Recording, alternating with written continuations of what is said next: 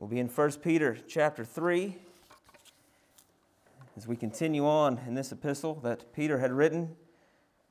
We remember the audience that he's writing it to. It is the it's the chosen exiles in Asia Minor, modern day Turkey. They are not in their true homes, they are pilgrims. They are wandering just like we are. And Peter has given them instructions on how to live, to know that sorrow, struggle, Persecution is coming, but what? To keep your eyes on your inheritance. Keep your eyes on your future home. That's what he's told them. And then he's now in this section of Scripture where he's talking about how we're to live and how we're to live as Christians. And I, I keep going back to uh, the first word in chapter 2 of 1 Peter. We, we cannot get away from that word. That word is therefore. We've mentioned it before. We've labored this point that that word, therefore, is connecting what is happening before to what will follow. And what has happened before is that we are born again. As a result of being born again, Peter will now go into this next section on how we're to live, how we're to be different, how we're to not be like the world. So, th- this is to the believer. That's to the, to the exile, to the chosen that he's writing to in this letter. These are the people that have been born again by that mercy that you just heard of in that song from God and God alone.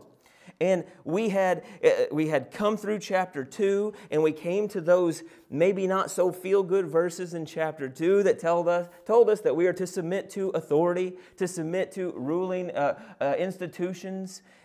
Why? Not because they deserve it, not because we agree with everything they uh, are doing or saying, but because God is the supreme authority and ruler in the universe, and that every position, every person in authority has been placed there by the supreme one of authority. And when we submit to those institutions, we are not submitting to them, but to God. Now, there is an exception to the rule. You remember the exception to the rule that you are to obey the ruling institution, the governing authorities, except if they command you to do something God forbids, or they forbid you to do something God commands. Then we're to obey God rather than men that continued to trickle down into the ending of chapter 2 and it said that listen you there are examples of people being treated unjustly it uses the servant and the master and it tells that the servant is to be respectful and to be submissive to the master when they treat them good and when they treat them unreasonably because their submission is to God and we thought, well, that's not fair. I don't like that. I only treat people good that treat me good. And then he goes and pushes that point even farther and says, listen, you have to look to the authority and the supreme example, which is Christ. And that's why he ends chapter 2 with saying that you want to talk about being suffering unjustly. It was Christ. There's no one who suffered more unjustly than Christ. And what does the Bible say he did? He did not open his mouth. He did not slander back when being slandered. He did not revile when being reviled. But what did he do? He entrusted himself to the one who judges perfectly and righteously, which is God. That's our example that we're to, to live by and to go with. And then he ties that in. And if you weren't here on Thursday, you, you missed, the, you missed that whole one that we all just kind of tiptoe around sometimes, but it is the, the roles of marriage and the, how the, the, the wife is to be submissive to the husband, the husband is to love the wife as Christ loves the church. And why are those roles so important? Because it's been given by God. There's no inferiority or superiority, it is equality with different roles and that is given by God alone. We, we talked about how that, that you can be equal and have different roles, which is what a marriage is one union, one flesh, one body, but different roles. And we gave the supreme example of that with what? The Godhead, the Trinity, that they are equal, co eternal, but they have different roles. We know that when Christ was on this earth, he said, It is not my will, but yours be done. I come to do the will of the Father. He, he, he took upon that role of the suffering servant. We know that Christ is God. There is no inequality there, but they took different roles. And this is where we come to today. He's going to go back to this point of when you're slandered, don't slander. When you are falsely accused, don't go and blow that witness as Christ is our example. And some of these things that we hear today are not the feel good things that we always like to hear, but necessary.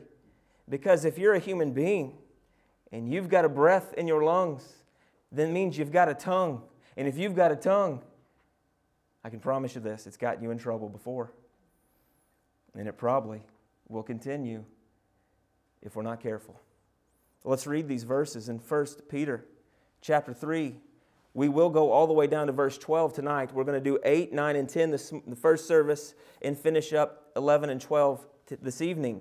Yes, we will be here this evening, 6:30. It says this in verse 8, to sum up, all of you be harmonious, sympathetic, brotherly, kind-hearted and humble in spirit.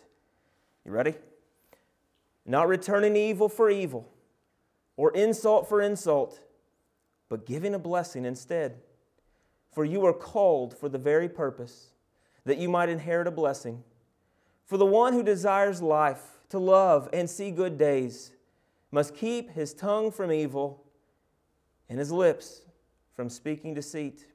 We'll go ahead and read 11 and 12. He must turn away from evil and do good. He must seek peace and pursue it. For the eyes of the Lord are toward the righteous, and his ears attend their prayer. But the face of the Lord is against those who do evil. Let's pray. Father, we thank you for this opportunity. Lord, we thank you for the privilege it is.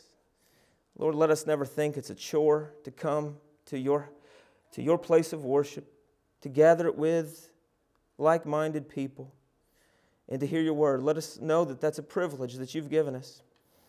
And Lord, let us understand the weight of the words in front of us. Lord, the words that we've just read, they're not our opinions, they're not just words of wisdom from some human, but they are the words that are breathed out by God. They are your words, Lord. There's life in these words, and we ask that you would open our eyes to the truths of these words. Lord, and we know there's hard truths in these words. We ask that you would pierce our souls. Lord, convict us of sin that is in our life. And Lord, if we have uh, failed or continue to fail in this, Lord, we ask that you would give us uh, strength and, and help of the Holy Spirit, Lord, that we would grow in sanctification. Lord, that we could honor you in all we do, including our mouth. Help us today, we pray. In Jesus' name we pray. Amen. We look at verse 8. He says, To sum up, he, he's going to recap all these characteristics that we've already seen in the previous uh, verses in the letter that Peter is undertaking here. We can even go back to chapter 2, verse 1, where it says, Therefore, put aside all malice and deceit and hypocrisy and evil and slander. And then he tells us multiple places don't slander, uh, be submissive, be kind hearted. He's coming back to this point and he's saying, Therefore, because you're born again, you're to be different. Your life is to be different than the world. We can't look at the world and say, hey, well, that's the way they treated me, so therefore I treat them that way. We're different. That therefore at the start of chapter 2 is everything. Have you been born again? By the supernatural work of God? Then, if you have, this is the instruction. There's no asterisk beside this. There's no, well, if this, then maybe here's the exception to how you to treat people. No, it doesn't say that. It says, therefore, this is how we're to act. To sum it all up, we're to be harmonious. In regards to the church and the body, we're to be like minded or to have unity. Have you seen unity be lacking in churches? I have. And when that is the case, it brings devastation, it brings destruction. But the Bible tells us that how precious that unity is in the sight of God. He tells us in Psalm 133, he says, How good and pleasant is it for brothers to dwell in unity. It's like the precious oil upon the head coming down uh, on the beard, even Aaron's beard. And he goes and he, he likens it to the dew of Hermon, this mountain that had dew and it would come down in, in just abundant amount. It is this abundant amount of goodness when the brothers and sisters dwell in unity. That's what he tells us to be. He also tells us that we're to be sympathetic or passion, compassion. How much compassion do we have for people? We're very quick to give ourselves the judgment of charity, aren't we? We give ourselves the benefit of the doubt. When we start to judge ourselves, it's always with the lightest judgment. We can ju- uh, justify why we do things. We, we, can, we can explain it away. But when we look at others, we're not so quick to do that, are we? The judgment of charity has to go both ways. We're to be compassionate to people. The heart of a Christian, therefore, if you're born again, your heart is to be compassionate towards people. And if you want to read something this afternoon, read Romans chapter 12, 9 through 21. It's at the top of your sheet because Paul is going to parallel what we're talking about right here in great detail. The things that we're hearing here, Paul has already labored. Be kind hearted, prefer one another, give honor to others. It's a preference towards others. Do you remember when we were talking about the church and some of the characteristics of the church? One of those things we talked about was to rejoice with those who rejoice and to weep with those who weep. See, that's the intimacy of a church. Think it's very important that people in a church know them personally, each other personally. How do you weep with someone that you don't even know they go to your church? How do you weep with someone that you've never spoken to? How, how do you gather these personal relationships? The church is supposed to be a, a intimate body of believers, to, go, to grow, to know each other, to be intimate with one another. That way, when one weeps, we weep too. I've experienced that recently as well. That when people go through things, the heart and the characteristic of a church is that when we get a, a prayer request or a, a fellow believer is going through something and it's keeping them up at night and the tears won't stop falling and you know they're hurting and you know that they are devastated. Our job as a fellow believer is not just to say, okay, I'll pray for you really quickly and move on. It's to weep with them. We, we want to run. Don't we, as, as people, don't we want to run when people are hurting? Like when you see somebody hurting, your first instinct is to be like, I just want to kind of stay away from that. I don't, I don't want to get involved in that. That's going to, I don't know what to say. I don't know what to do. I'm not really sure how to handle this. But that's not what the Bible tells the Christian to do. The Christian says, run. Run to those people that are hurting. You don't have to say a word. Put your arms around them and just say, I'm here for you. You weep, I'll weep with you. You hurt, I'll be here and hurt right along with you until God pulls us through this together. We're called to do this, to have compassion on people. When people stumble and fall, we're so quick to point out their faults. But what if we came with arms of compassion and was there for them? Not to endorse their sin, not to endorse their failures, but to know we've all fell short, fallen and failed, haven't we? How good does it feel to know that when you are in the deepest parts of your life, when people just come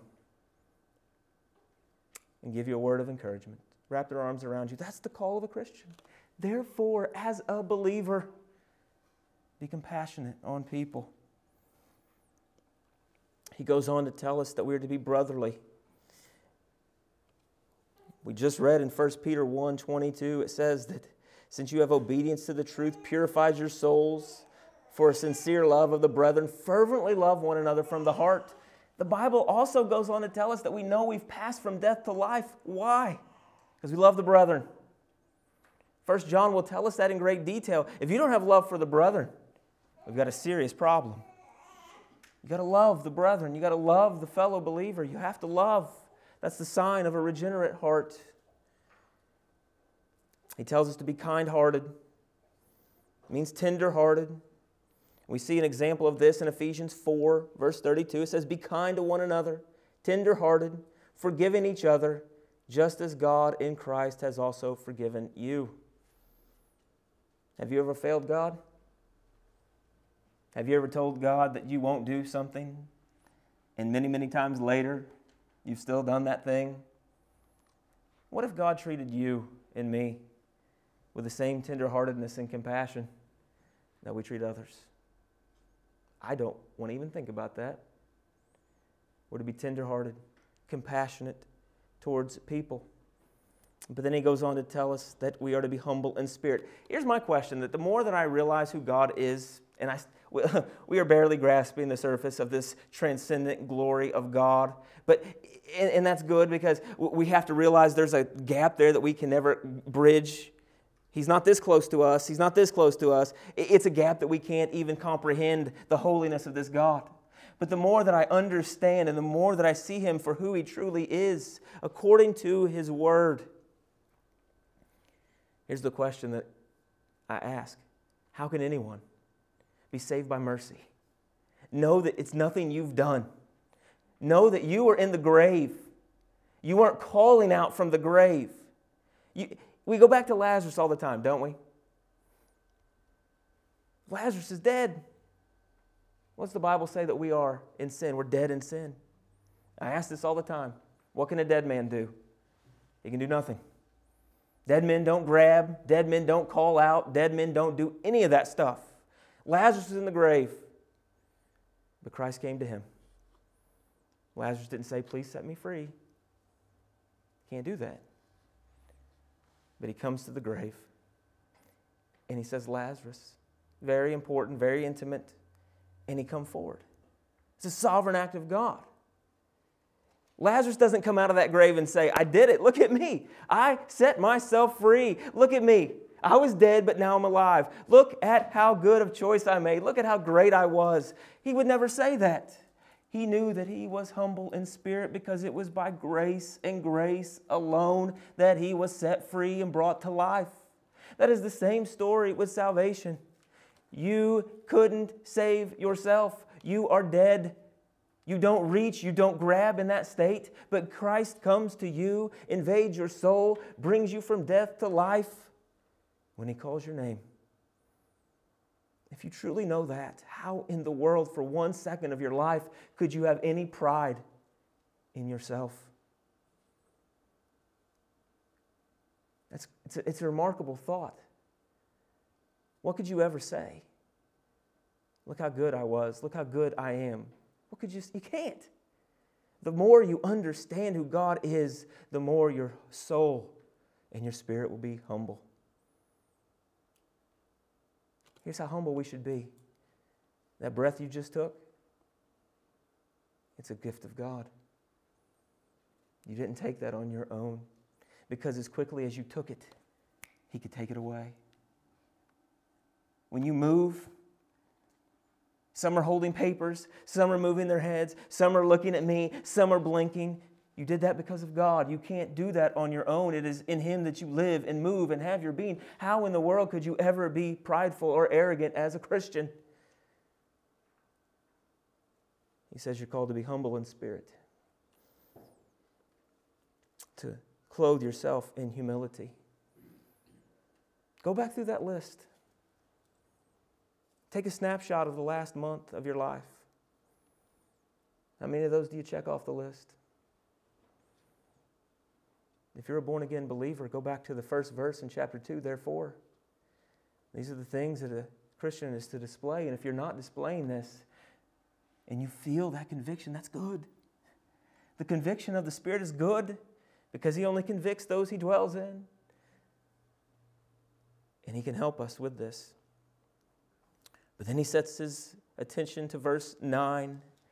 You see, those are, those are characteristics of not lashing out, not acting like the world. Think about how he's describing it tender-hearted, kind, gentle. And then he goes to verse 9 not returning evil for evil or insult for insult, but giving a blessing instead. Wait a minute. You see how, you see how that just took a whole different turn? I mean, maybe you're sitting here and I've done this because I'm not even going to ask for a show of hands. Has anybody ever insulted you? Yes, it's okay. Have you ever repaid that insult with an insult? We can take this with enemies. We can take this with our spouses, right? We get into arguments. What do you want to do? You just want to get that last word and you want to dig it in, don't you? When, you, when you're in an argument, you want to say the most hurtful thing to the person you're opposing. This is what we do. You've insulted me, so then it's only right that I insult you back. That goes to the ungodly. That goes to the pagan. Can I draw your attention to 1 Peter chapter 2, verse 1? The first word that says, therefore. You've been born again, therefore. That's not how we're to act. You're to be set apart. You're to be different. I'm to be different. It's the hardest thing in the world, isn't it? Doesn't it go against our human nature? When someone says something to you, when someone treats you a certain way, in our fallen state, our reaction is to what? Okay, it's on. You did it to me, I'm going to do it to you. And Peter, through the superintendence of the Holy Spirit, says, No. Maybe you've sat here today and you've said, But you don't understand. You don't know what he said to me, Lord. Okay. You're telling God something he doesn't know. I get it. You don't know, God. You don't know how hurtful that was. You don't know how untrue that was. So therefore, I have the right to do that. You never had that right, and you never will have that right. Isn't that hard? Isn't that hard to hear? Again, who does he go back to? He goes back to Christ. If you think you've been suffering unjustly, look to the Christ, the perfect Savior of the world, who did not revile when being reviled, who did not insult when he was insulted, but entrusted himself to the Father. Do you trust yourself? Do I trust myself to the Father when people do these things to us? Because we've learned this and we've labored this point that revenge and vengeance is not yours, it never has been. Romans 12, it'll, it'll explain that explicitly. You've, you've never had the right to revenge, it's not yours, it's God's. And it's the hardest thing to bite your tongue sometimes or to respond kindly. But that's what we're commanded to do. In a sense, we're saying, God, you're the one who judges righteously. God, you're the one who vindicates your people perfectly. You're the one who distributes perfect revenge and vengeance. It's yours. So I'm going to trust you. I'm going to trust you.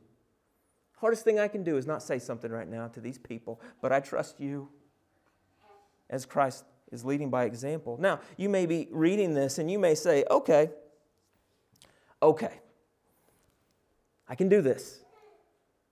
I can do it.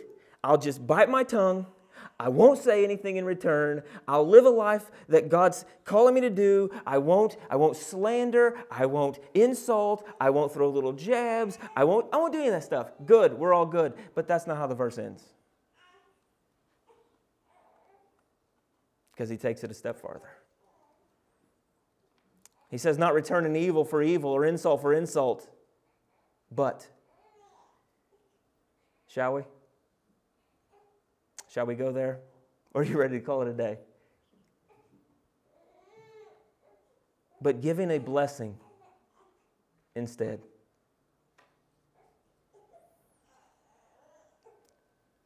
Anybody hear that and think that is almost at times impossible? It is in the flesh.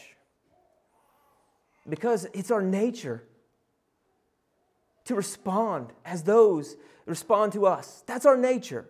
The Bible gives us that example over and over. What good is it if you, as a Christian, respond the same way that a non believer does? They're good to people that are good to them. Right? You can go out to a pagan, you can go out to the biggest unbeliever you've ever seen, and if someone treats them good, they're going to treat them good in return. There's, there's nothing there. You're not doing anything. There's no difference. There's no separation. There's no sanctification. It's hard in the flesh. If you get into the flesh and you say, I have to do this, and you do everything you can try to do on your own power, you will fail. In your flesh, in your nature, you cannot do this. That's why it sounds impossible. May I draw your attention back to chapter 2, verse, the first verse, in the first word, it says, therefore. What does the therefore mean? You've been born again. By what? Not by natural means, by supernatural means. God has changed the disposition of your hearts, the disposition of your souls and your minds. He has, he has put in Him the third part of the Godhead, to dwell in you. He is your help. You can't do this in your own nature, but thanks be to God, therefore, you've been born again by the super nature, the supernatural work of God. So, as a believer, you're not pulling on your own nature, you're not pulling on your own strength, you're pulling on His. And it is only by God that you can do this. It is only by supernatural means you can do this. Not just to not insult, but to give a, a blessing as well. Listen to a few verses. Romans 12, 17. Never pay back evil for evil to anyone. Respect what is right in the sight of all men. Paul says this in 1 Corinthians 4:12. They've been persecuted, they've been attacked in their work. And he says, And we toil, working with our own hands. When we are reviled, we bless. It's amazing. Think about all the things that Paul went through, all the persecutions. And he said, We bless them. How do you do that? Again, don't look at yourself, look to God. Go back to that, therefore. You are born again. It's of supernature, it's not of yourself. To bless them. Listen to what Matthew chapter 5, 9 through 16 says. Listen to this. Blessed are the peacemakers, for they shall be called sons of God. Blessed are those who have been persecuted for the sake of righteousness, for theirs is the kingdom of God. Blessed are you when people insult you. You think that? Blessed are you when you suffer for righteousness. Don't get down in the dumps. But thank God that He's counted you worthy to suffer for His name. These are the words of Christ. He's giving this sermon. Blessed are you. Can you imagine being on that mountain that day and hearing those words of Christ? The same words apply to you and I today who are born again. Blessed are you when the people insult you and persecute you and falsely say all kinds of evil against you because of me. Let me tell you this. Let me say this. Me and Taylor were talking about this on the way home the other night. I'm just going to say this for what it's worth. Give me a minute and then we'll continue with the text. Of all my uh, 36 years, I'm older than that, but I'm just talking about before God really opened my eyes to His truth. For 36 years of sitting in a church and hearing the message that was being preached, I never faced really persecution. I didn't. Not one time, really. And then I say, well, well, that's just because I'm not witnessing enough. Think about this. If you can be in church for 36 years and the doctrine that you preach doesn't elicit any rebuttal, doesn't re- bring any persecution, that tells you something. Because you read these verses that say, if you suffer, it's coming. Consider it all glory to God. He says, if you are the, the godly, will suffer persecution. And I'm sitting there thinking, where's the persecution? This is not bad at all. But the moment that you start to give all glory to God, and the second that you start to say that God is sovereign over all, do you know what happens? The words of the Bible come true. I've never been attacked so much in my entire life until I started claiming the sovereignty and the deity and the, the, the, decrees of God and His mercy and mercy alone, that all things are from Him and through Him. Not once before did I feel what I feel now. And it's only when you start to see the truth of the Bible that these things come to pass. Take heart. Blessed are you who suffer for his name. It says, Rejoice and be glad, for your reward in heaven is great. For in the same way they persecuted the prophets who were before you. And then he goes in to say, You're the salt of the earth. And he says, You're the light of the world. And what does he say? Let your light shine before men. You see, he's linking your persecution and how you respond to let your light shine. You'll be persecuted. Don't slander. Don't lose your witness. You're an ambassador for Christ. You're to respond as God has called us to respond so that they would see that response and glorify God. It takes one second to lose that witness, doesn't it? It takes one second for you to snap off and fly off the hinges. And the God that you proclaim doesn't look the same to the people that you're around. You're not doing it for you, you're doing it for the glory of God. It goes in Luke 6 really quickly, verse 26 through 36. It says, Woe to you when all men speak well of you. For their fathers used to treat the false prophets in the same way. But I say to you, love your enemies and do good to those who hate you. Bless those who curse you. There he comes back again. It's not just enough to not say bad things about them, it's not just enough to just answer appropriately, but you have to bless them. Pray for those who mistreat you. Have you done that? Have you prayed for them? That's a way that you can bless them. Your blessing can be in prayer. How hard is it for someone to viciously attack you, persecute you, and you call out to the Father on behalf of them? How can you do that? You can't do it on your own nature. But by the supernatural work of God, you can. Again, Remember what we talked about with submitting to authority. You're not. You, sometimes we get look. We look at their face and we say, "I can't submit to that authority because I just don't like his face. I don't like what he says. I don't." And we may do the same thing. I can't ever pray for that person because I can see that smirk. I can see that, that little smile. I can see them thinking they got the last word. I can see the, the joy in their face. But the Bible says, peel it all back. And you know who's behind all that that you're doing this for? Not for them but for God. Therefore, you've been born again. He says that in Matthew 5 44. Love your enemies, pray for those who persecute you. Let me finish up here in Luke 6. He says, Give to them who, anyone who asks, and whoever takes that what is yours, do not demand it back. Treat others the same way you want them to treat you. If you love those who love you, what credit is that to you? For even sinners love those who love them. If you do good to those who do good to you, what credit is that to you? Even sinners do the same. Here's the quiz of the day. What's the first word in 1 Peter chapter 2? It's therefore. You've been born again. You're not of this world.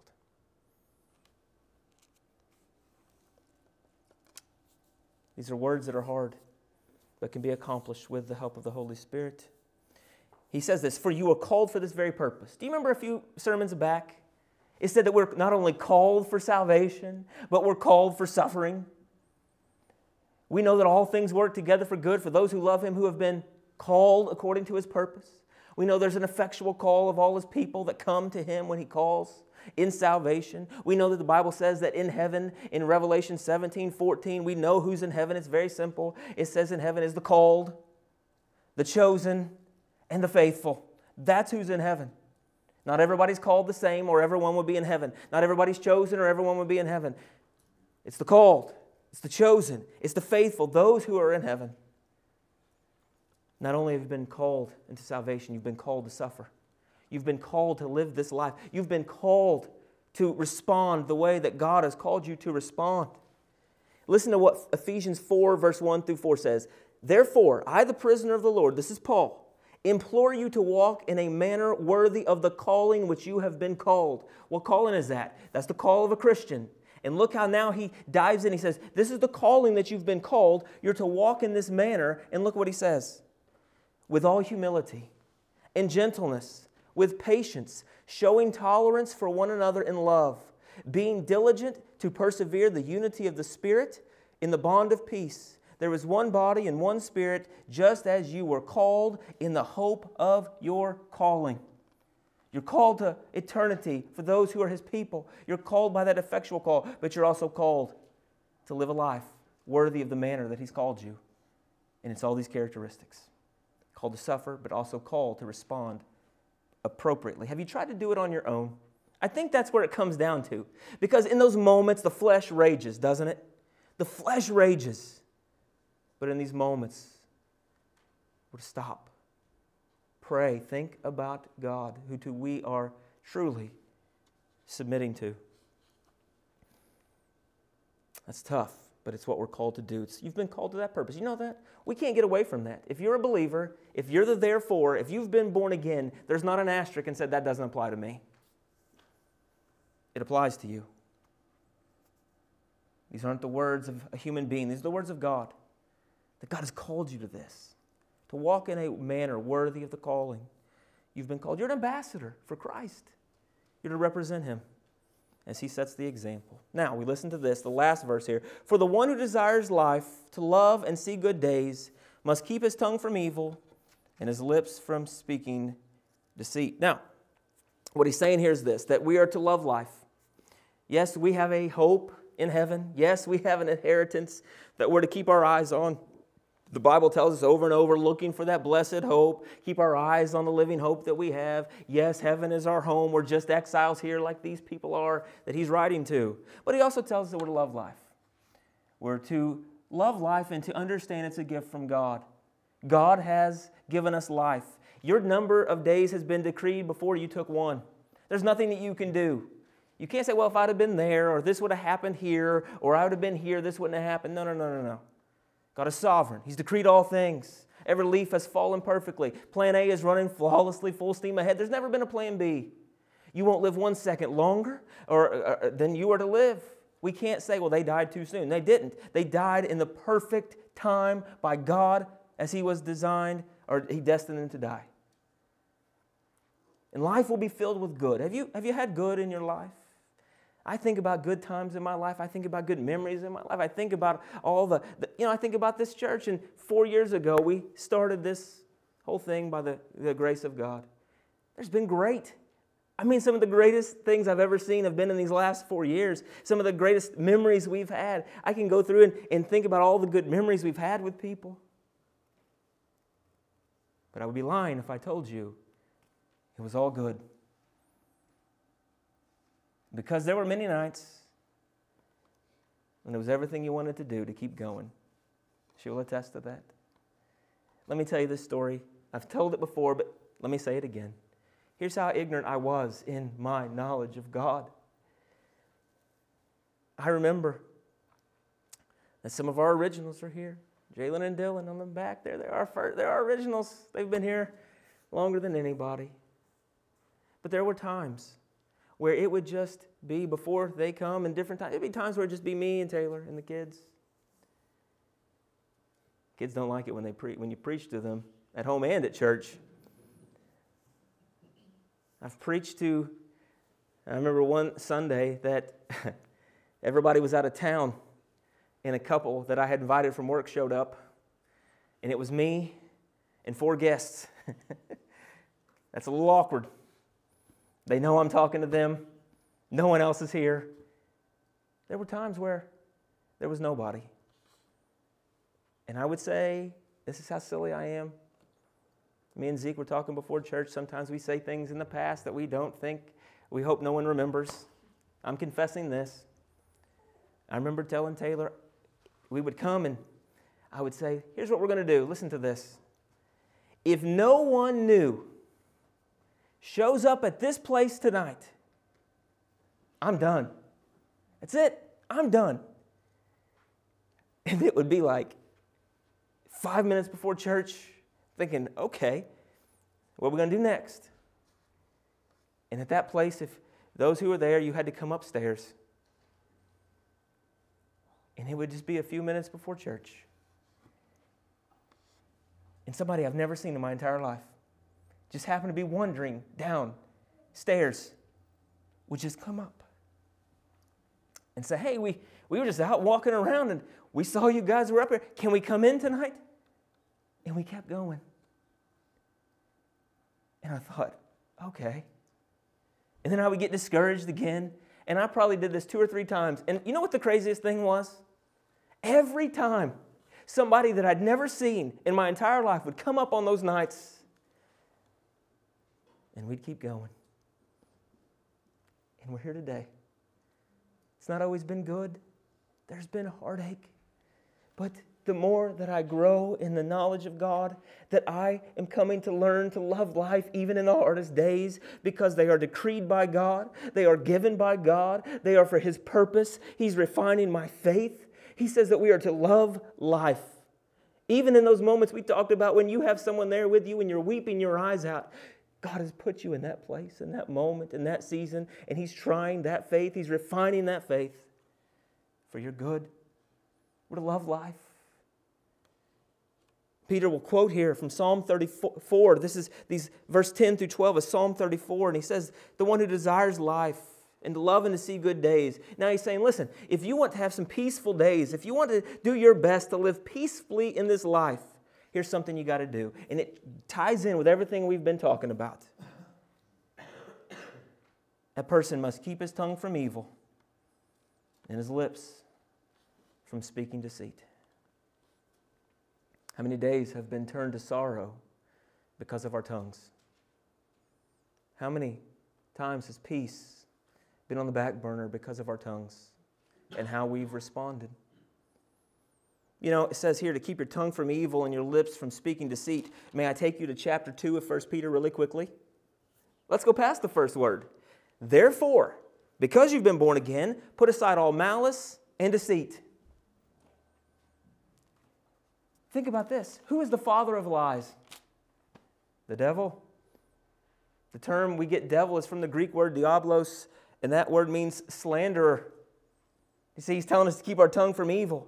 And that word that we get devil from, who is our adversary, who is our enemy, who is, who is uh, just the person that is out and about as a lion trying to destroy. That's his characteristic, is to lie and to slander. And we as Christians, when we let our tongue do that and we begin to slander, do you see what we're doing? We are doing the same thing, we're engaging in the same activity that describes the devil. His name's slander. That's not who we are. He's not our Father. We're not to do those things. Every time, think about this the next time you go to slander or say something evil. You're doing and engaging in the same thing that describes the devil.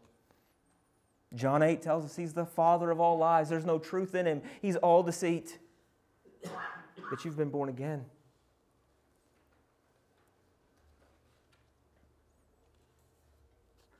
We've all failed on this so bad because James 3 will tell us this. He says that in James 3, verses 1 through 12, it says, Let not many of you become teachers, my brother, knowing that such as will incur a stricter judgment.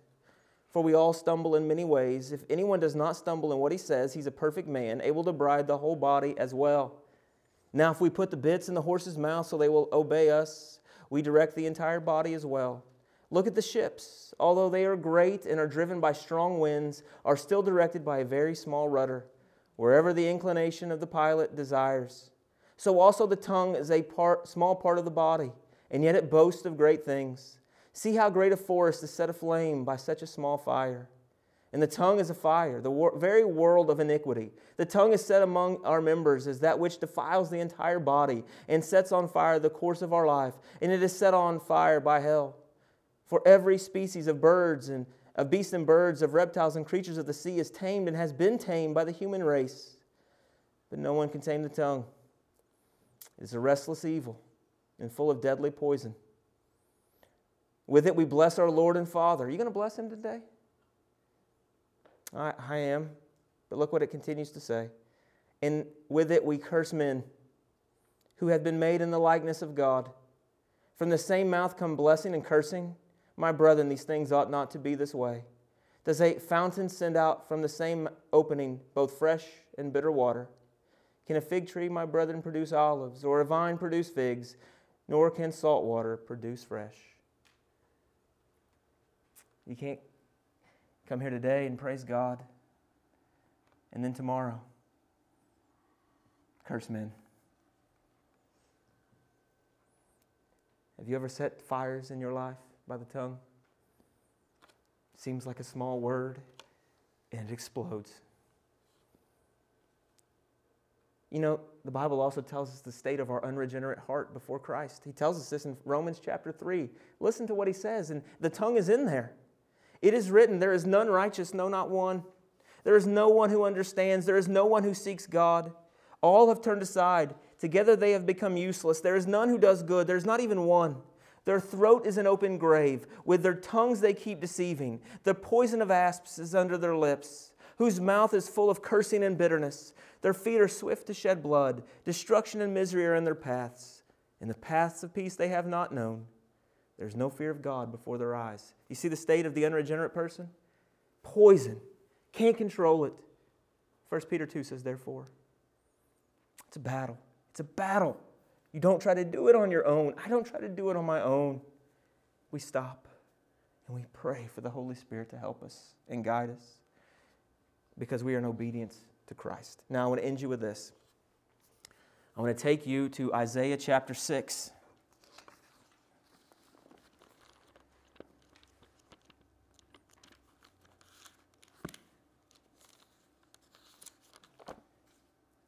I love this text. I will tell you this in a brief, uh, little quick blurb here. This text right here is a great way to get a Jehovah's Witness to leave your door quickly. Because what they do is you take them here to, and they'll say, Yeah, this is Yahweh high on his throne in Isaiah 6. Yeah, that's God. And then you take them to John. I think it's 12 or 13, chapter 12 or 13, and it says that Isaiah saw Jesus. That's because Jesus is God. The same vision here, he's seeing Christ because it's the Godhead. There's another scriptures that will send him running, but we're here. Listen to this. In the year of King Uzziah's death, this is Isaiah's vision. I saw the Lord sitting on a throne, lofty and exalted, with the train of his robe filling the temple. Seraphim stood above him, each having six wings. With two he covered his face, with two he covered his feet, and with two he flew. I was talking about this with our kids the other day in Bible. Let me just mention this. You've heard it before, but it's important. These seraphim were created to be in the presence of God. That God created these angels, these seraphim, and they were designed, when they are created, they are designed to be in the holy presence of God. And it says they have six wings, made to be in his presence. But look what the wings do. I love this. It says, with two of their wings, they covered their eyes. Why would they do that? These creatures who were designed to be in the presence of God Almighty could not stand to look at His glory. His glory was so overwhelming to them that with two of their wings, they had to cover their eyes from the glory and the transcendent radiance of this God. Think about that. That the angels who are flying around his throne, their wings are covering their eyes because of the transcendent glory of the God that they are in the presence of. We have no idea how holy he is. We have no idea how high and lifted up he is. But these angels who are in his presence don't even look at him. What a God we serve. He says that with two, they covered his face, and with two, he covered his feet. This goes back to when Moses is being spoken to out of the burning bush. You all know this, we've covered it before. But when Moses is there in, pres- in the presence of Yahweh, in presence of the great I am, what does he tell Moses to do? Take off your sandals, Moses, because the place that you're standing is holy ground. And now these angels are in the most holy ground that you can be, in the presence of God. Not only are their eyes covered because they can't bear to see the glory of God, but their feet are covered because of the holiness of the ground that they're standing on. And with the two other wings, it says they flew in honor and reverence to God. They have two wings that still allow them to carry out the function and the duty that God has called them to do. What a sight this is. And one called out to another and said, Holy, holy, holy is the Lord of hosts. The whole earth is full of his glory. I say it every time. Let me get it in. I've heard it before. You'll see that around the throne, they are not saying joy, joy, joy. They are not saying goodness, goodness, goodness. They are not saying mercy, mercy, mercy. They are not saying love, love, love. They are not saying any of those attributes of God. But what are they saying? Holy. We've talked about it so much. The holiness of God is the characteristic of God that makes him God. He's other than, he's set apart. The fact that he's all knowing is because he's holy. There's no one like him. The fact that he's sovereign is because he's holy. There's no one, uh, there's no other one who's sovereign. All of his characteristics, his immutability, all the things that we could list come from his holiness. And that is what is being sung and, and praised around the throne of God. Holy, holy, holy. That's what makes God God, is his holiness. The whole earth is full of his glory. The foundations of the thresholds trembled at the voice of him who called out while the temple was filling with smoke. Isaiah sees this. He sees who God is, and, and that's how it is with us. When we truly begin to see the glory of God, when you truly begin to see who God is, then you truly understand who you are. When you see who God is, you begin to understand of the vast difference and the distance between the sovereign God of the world and us as creatures. And what does Isaiah say? What's the first thing he notices when he sees the glory of God? He says, Woe is me. That's what worship is. It's falling in reverence before this holy God. Woe is me, for I am ruined. And what, is the, what does he say next? Because I am a man of unclean lips. That's what he notices when he sees the transcendent glory of God. That the things he's spoken, the things that's come out of his mouth, when compared to the glory of God, are so unclean. He says, Because I am a man of unclean lips, and I live among a people of unclean lips, for my eyes have seen the King, the Lord of hosts. Do you see the weight that's put on the mouth? Do you see the weight that's put on the tongue? That when Isaiah sees this glory of God, he says, I'm undone, I'm ruined. I'm a man of unclean lips. My mouth has spoken such things that are so contrary to you. What is our mouth meant to do? Psalm 150, the last verse of the book of Psalm, it says, Let everything that has breath praise the Lord. When we go to pray, what does he say? Our Father who is in heaven, hallowed be your name, or holy be your name. It is the duty of a Christian not to spend his time or her time slandering and in deceit, which is what the devil does, but to be ambassadors for Christ. And our mouths should continuously be a song of praise for the God who's redeemed us. It should be praise, gratitude, encouraging, uplifting, that we honor God with our words. The last thing, the very last thing, we did a message a long time ago in the old church. We kind of brushed it back up a few uh, sermons ago when we were talking about the mouth and the tongue, but we've compared that the tongue is either a sword or a stitch. You guys remember that? Your mouth will either cut, it will slice, it will open deep wounds and cause deep pain to people, or it's a stitch where your words will go and bind those wounds, as the word says it will. And as we leave here today and we go into the world, you know what God has called us to do. It's to this you've been called to not dishonor the name of God. And when we act like the world and we slander and we insult and we you're not bringing any honor to the name of God. You're causing it great shame. But we're to be an ambassador. Speak the truth. Speak the things that God has called us to speak. Live as He's called us to live. And we are to take our words and not create wounds, but to heal them up. To heal them. And you know what I mean. You all know what I mean. If you're like me, you've been on the end, you've had the sword in your hand, and you've caused some wounds by your words. But I think, if I know you like I think I do, I think you've also had the stitch. And I think there's been times where you've known the power of those mending words. Let me end with this. Have you ever had wounds in your life? Been hurt by people? Had spiritual wounds that you have no idea how they will be closed? They're open, they're bleeding, they're sore, you're undone, you need healing. And maybe the world has come and gashed you open more. Maybe the words of people have hurt you more. Maybe the words of the accuser has hurt you more. But there's no words that are a greater stitch to your wounds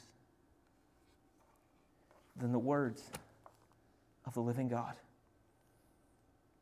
If you want your wounds to be binded up, if you want your wounds to be healed, the words of humans are good. We're to do that. But if you want ultimate healing from your wounds, the only words that can do that are found in these words the words of the living God. Let us pray. Lord, we thank you for this word. We thank you for this day. God, help us, we pray. Lord, this is very difficult for us to do so often in our lives. Lord, so often we try to do it on our own, try to resolve it in the flesh. But God, we pray today that you would open our eyes to the truths of your word. And Lord, we would know that the only way that we can do this is through the supernatural work of you and the Holy Spirit. Lord, I'm sorry for the times that I have failed you. I've, I have not brought honor and glory to your name, Lord. I've, I've impacted and affected the ambassadorship that you've called me to be. God, please help us. God, let us know that we've been called to imitate you. God, let us understand the weight of our words that our words are to be to glorify you, to edify you, and to help our fellow people. And God, let us pray today that our lives are changed. Our excuses are gone. Our justification for our reasoning behind it is gone.